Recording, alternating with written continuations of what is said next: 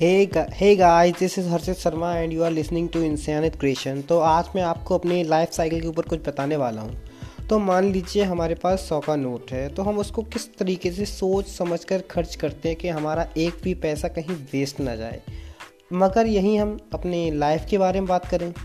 तो हम यूँ ही बिना सोचे समझे अपनी लाइफ को कहीं भी बर्बाद कर दे रहे हैं। मतलब हमें पता ही नहीं है हम उसको कहाँ बर्बाद कर रहे हैं। वो सही जगह पे बर्बाद हो रही है या अच्छी जगह पे या बेकार जगह पे हमको कुछ नहीं पता, पर हम यूँ ही बर्बाद करे जा रहे हैं।